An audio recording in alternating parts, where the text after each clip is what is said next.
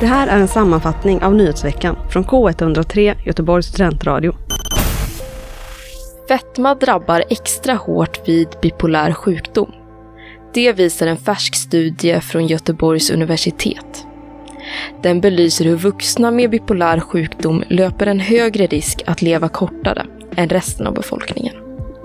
För att komma fram till dessa resultat har forskare granskat BMI-trender under en period på 12 år. Det är sedan tidigare känt att vuxna med bipolär sjukdom i större utsträckning drabbas av fetma. Men den nya studien visar i vilken omfattning och hur fort gruppen påverkas av fetmaepidemin. Studien indikerar även att kvinnor med bipolär sjukdom och höga BMI-värden är mest känsliga för de negativa hälsoeffekterna. I år inreds två av Bokmässans scener av second hand-kedjan Myrorna. Bokmässan i Göteborg pågår mellan 28 september och 1 oktober. De scener som Myrorna inreder är Crime Time och Mat och hantverksscenen. Dessa är Bokmässans största scener och gästas av bland annat Camilla Läckberg och Elsa Billgren. Alla möbler är dessutom till salu. Det går att köpas direkt på plats och kan hämtas efter mässans slut. Hela Myrornas överskott går till Frälsningsarméns sociala arbete i Sverige. Citat. Bokmässan är alltid ett evenemang präglat av sin samtid. Och just nu är hållbarhet ett oerhört viktigt område. Slutcitat. Säger Maria Rågstrad Norberg, kommunikationschef på Bokmässan i Göteborg. Frida Röhl fortsätter som konstnärlig ledare på Folkteatern.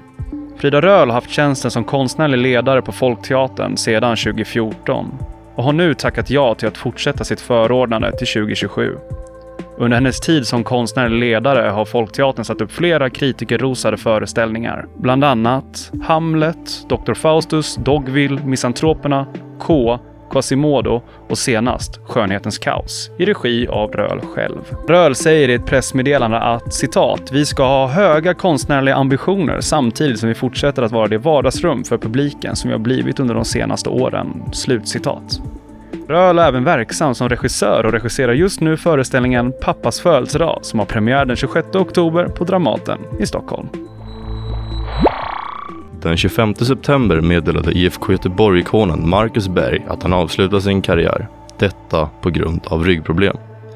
I en intervju till klubben säger han citat jag hade velat avsluta hos Blåvitt mer på mina villkor snarare än att kroppen sätter stopp. Slutcitat. Så vi kan härmed konstatera att det var i augusti under Häckenderbyt hemma på Gamla Ullevi inför nästan 18 000 på läktarna som vi för sista gången fick se Marcus Berg som professionell fotbollsspelare. Den tidigare landslagsanfallaren spelade 179 matcher och gjorde 71 mål i Blåvitt. Tipsa oss om nyheter på info k103.se.